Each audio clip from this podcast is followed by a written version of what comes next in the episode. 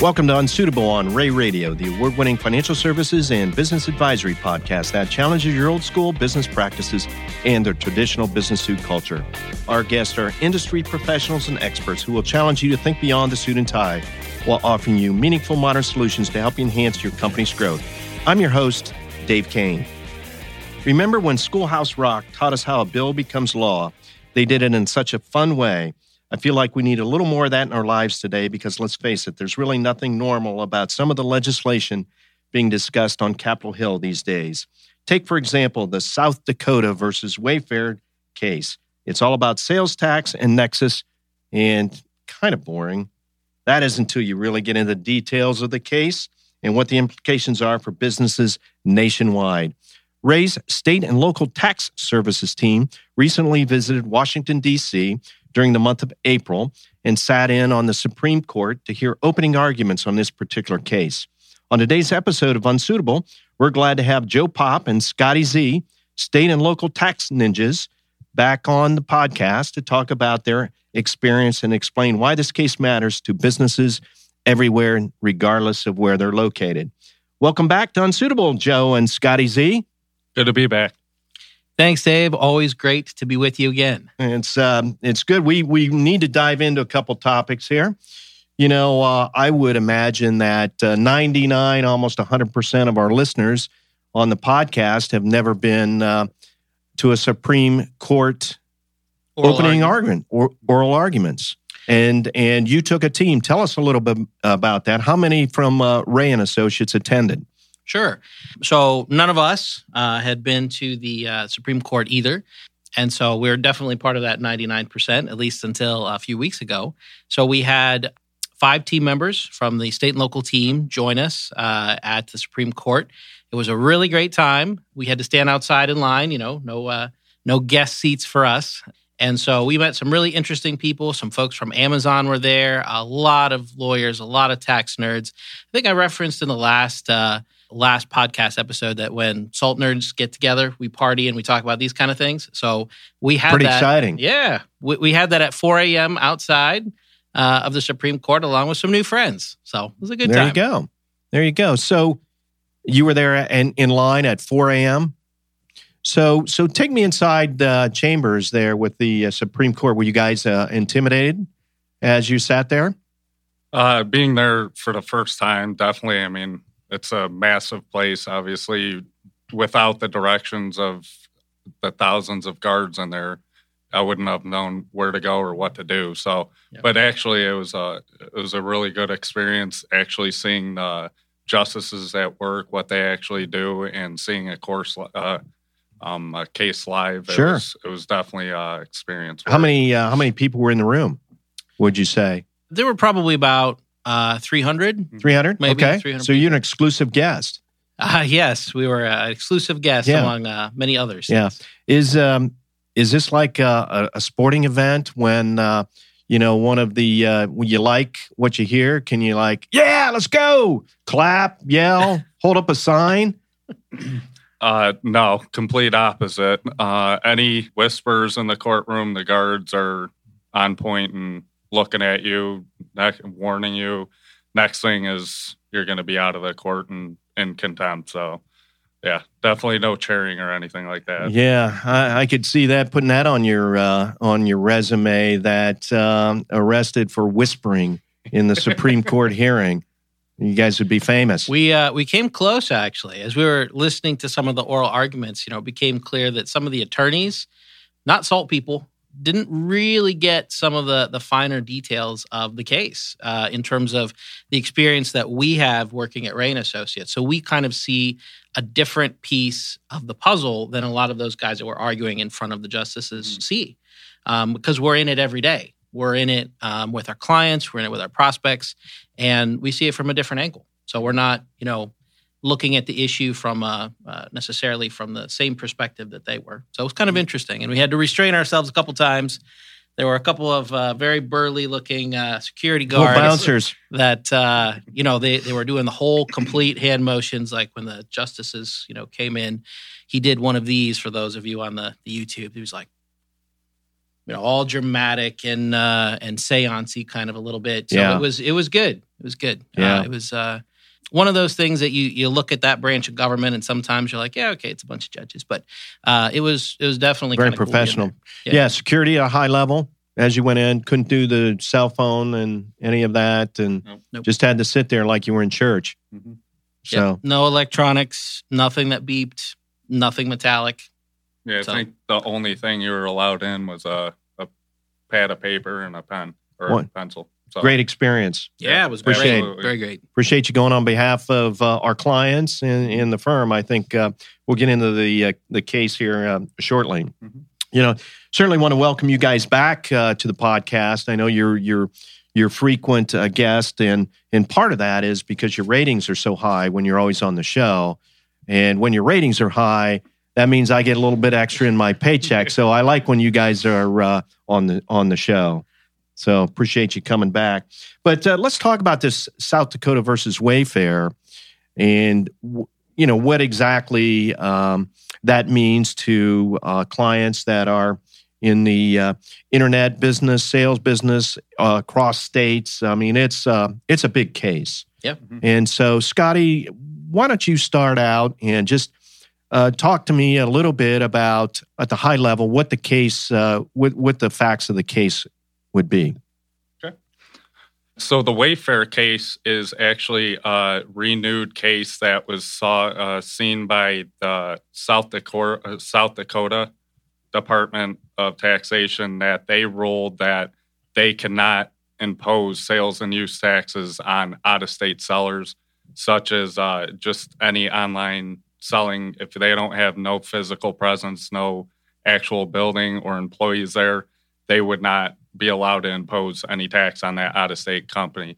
This Wayfair case is reissue or reopening it, and it was recently granted cert with the Supreme Court, the U.S. Supreme Court, uh, earlier this year, and that's what we saw was the beginning of the ar- arguments from South Dakota Sure. and the Amazon Wayfair respondents. The biggest issue in this case is uh, the physical presence, and it's going to affect every one of our clients because a lot of our clients are going to, the online retailing, and uh, Nexus and thresholds are going to change after this Wayfair case due to just straight sales into a state. If you're just an online vendor, you only have a location in one state that's still you might have implications for sales and use in other states. So, physical presence is a is a new term for my vocabulary. I need to to use.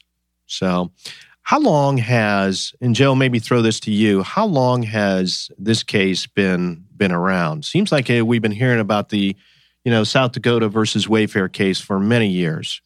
This particular case, South Dakota v. Wayfair, is a relatively newcomer in the in the world of sales tax nexus. The the major last major case that got to the Supreme Court and actually had an impact uh, in a major way was the Quill case. That was from the 90s, and so the Quill case is the case that kind of established that new vocab word, the physical presence, right? And so now this South Dakota v. Wayfair um, case is basically asking the question shall we abandon that as our standard? And we can talk a little bit more about that. Or shall we go to a new standard, which is based entirely on your sales? And so if you are operating out of your, your house in Ohio and all of your product is manufactured in China and it's shipped directly to a customer, you have no physical presence anywhere except for your Ohio house. Right now, most of the time, you're probably not filing in a number of states. They can't force you to do that.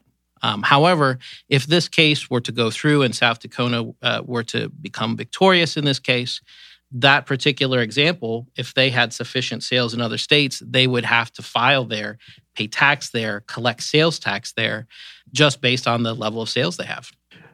Scott, any idea when uh, the Supreme Court will make their final decision? Their uh, expected decision is supposed to be somewhere around June, but um, listening in the case, the arguments from both sides and the justices, it doesn't seem like anything's going to be resolved anytime soon. Anytime soon? Both part, both uh, sides were far off as in my opinion. Right, right.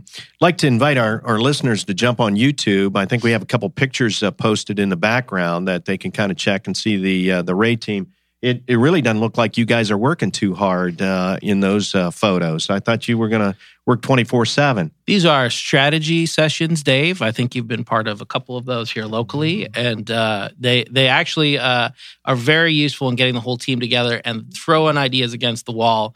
It's uh, it was a great forum for us and a, just a great time. Is that a uh, Rea and Associates koozie I see in one of the pictures? That may be yes. Yes, we'll have to audit the uh, expense accounts when they uh, come flying through here. So, what kind of odds does Vegas have on uh, on the outcome of this? Uh, are they going with uh, South Dakota? Are they going with Wayfair?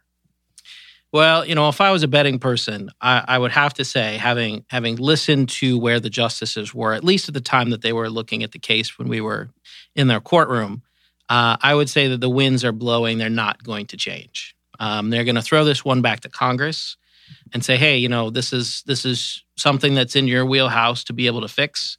Don't look at us to fix it because all we can do is say yes or no.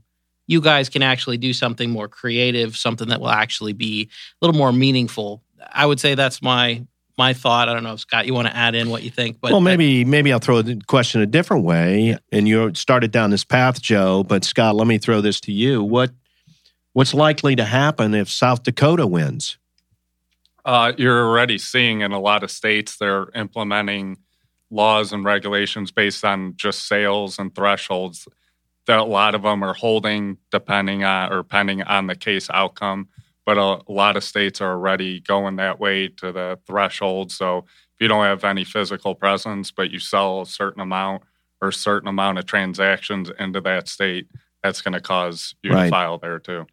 And Joe, what if Wayfair wins? So if Wayfair wins, we get to keep the physical presence rule. And that's a good thing and a bad thing. So you might think if if you're new to this kind of issue and you think about it and you and you you say, well, physical presence, I think I know what that means. It means that I have something physically present in a state. So that's a person or maybe in a location and okay, I understand that. I can wrap my head around that. Got it. And originally, that is kind of what the states decided that was, you know, that was the rule. Now they've gone, if you like, way off the deep end on this because they're restricted as far as what physical presence actually means. They can't they can't break that and go to an economic presence kind of rule or treatment. And so now they're they're thinking about doing, um, you know, if you go to a website and you go to a, uh, let's say, an online seller's website, there's a cookie, a little computer file that's placed on your hard drive, on your computer. Your computer that's sitting in Ohio or California or Idaho or wherever it happens to be. And that cookie is a physical thing and it's sitting on a computer that's in this state and it definitely helps you do business because it saves shopping carts and shopping preferences and all those things of people who have come to your site. And so there's some talk that the states are going to move physical presence to that, where if you have a website and you have online ordering, guess what? You have Nexus in all 50 states because everybody has a website. Most people that have some kind of internet sales, you can do an online order. And the states are investigating whether or not to push the rule to that that length. So, you know, if we look at it and we say, well, is is a is a two hundred or hundred thousand or three hundred thousand dollar threshold preferable to saying if I have a website, then I have Nexus in your state, right? So at this point, I think um, it, it, might even be a little better uh, if we go sure. with the South Dakota version of the rule. So if Wayfair wins, uh, it's Wild West, and um, unfortunately for clients and and taxpayers and business owners, it's how do you figure it out? You really can't because they're inventing new ways to say you have presence. So, so again, I think uh, I heard both you guys say in some of your your notes and, and presentation that um, Congress eventually will will probably step in. Is there a bipartisan solution here? I mean, you guys in Washington D.C. You're now experts on this bipartisan stuff. yes, expert. So DC has had a number of pieces of legislation that have been proposed and have failed. on um, something like a streamlined sales tax initiative that would um, further improve the ability of uh, business owners and taxpayers to interact with sales and use tax in a, a more fair way, shall we say. And those have consistently died. Um, when they've been proposed, they're gone, they go through a particular Congress, they die in committee, they die without having been voted on, they're reproposed, and then they die again. And this continual birth and renewal and death cycle has been going on on this issue for so long now that it's pretty clear Congress is not going to act until someone forces them to. Is there something that they have that is a solution? There are some bare bones working things that they could definitely do, but they don't want to do them. You know, as this thing uh, plays out, again, going back to some discussions we've had as a group, if you look at uh, 10 businesses, nine of those businesses have some kind of state and local tax issue, whether it's in their favor or greater risk, it sounds like this is going to do it all over again. I mean, it's just the numbers are going to be incredible. So let's talk about what, you know, and really the big question is how is this case going to impact me? How is this case going to impact my business? Is there anything I can do to be proactive? Mm-hmm about this. You've already mentioned I've got problems in my business with with some of the state and local taxes. This is going to make it worse. But what can I do starting today? Yeah. Joe, um, you go first. Okay. You seem to be grabbing that mic. You're ready to go. Scott, oh, Scott's right. got his hand up. He's uh, he, you know, he's on deck. All right, so we got enough questions for both of you. Sure. One, uh, I'm gonna put the timer on you, Joe. Okay, all right, quick. so one thing you could do: assume you have Nexus all over the place. That's what we do. Most clients that we talk about this issue to, we say, guess what? Phase one Nexus done. You have Nexus everywhere. Physical presence. Because mostly it's true, right? If you if you're going to a system of if I have a website that I can order something on, I have Nexus. Well, guess what? I have Nexus. Okay. So what's next? Look and see where you have risk. So that's what we're doing now. That's what we suggest people to do is to look at it and say, well, if I have a risk of a $500 tax in state number one, do I care? I might not. If I have a $30,000 risk in state two, maybe I care. If I have a $300,000 risk in state three, I care. Probably care. I need to do something about that. Yeah. And so you don't have to wait. The Wayfair case is about Nexus. It's not about risk. If you have the Nexus already, really you should be managing toward risk, not whether or not you have Nexus. So if you if you take that as a as a thing, you know, for your business, assume you have Nexus everywhere talk to your CPA and say, I've got Nexus in all 50 states. What do I do? What's next? Where do I have exposure? That's the conversation that you want to start having because that is the conversation you will start having if South Dakota wins the Wayfair case. You know, I I, I always love to correct guests when they're wrong. Oh, when uh, and I'm going to make a correction. You said uh, you know clients should talk to their CPA. I'm going to say no. CPA should be coming to you to talk about this. And I know your team, both both of you guys and your entire team, is being very aggressive in this area. You're going out and talking to our clients, mm-hmm. being very proactive on this. Scott, maybe the next question for you would be as we talk about this, we assume that a lot of these rules are based for online sellers, online retailers, online uh, businesses, but that's not necessarily the case. It's it's all in.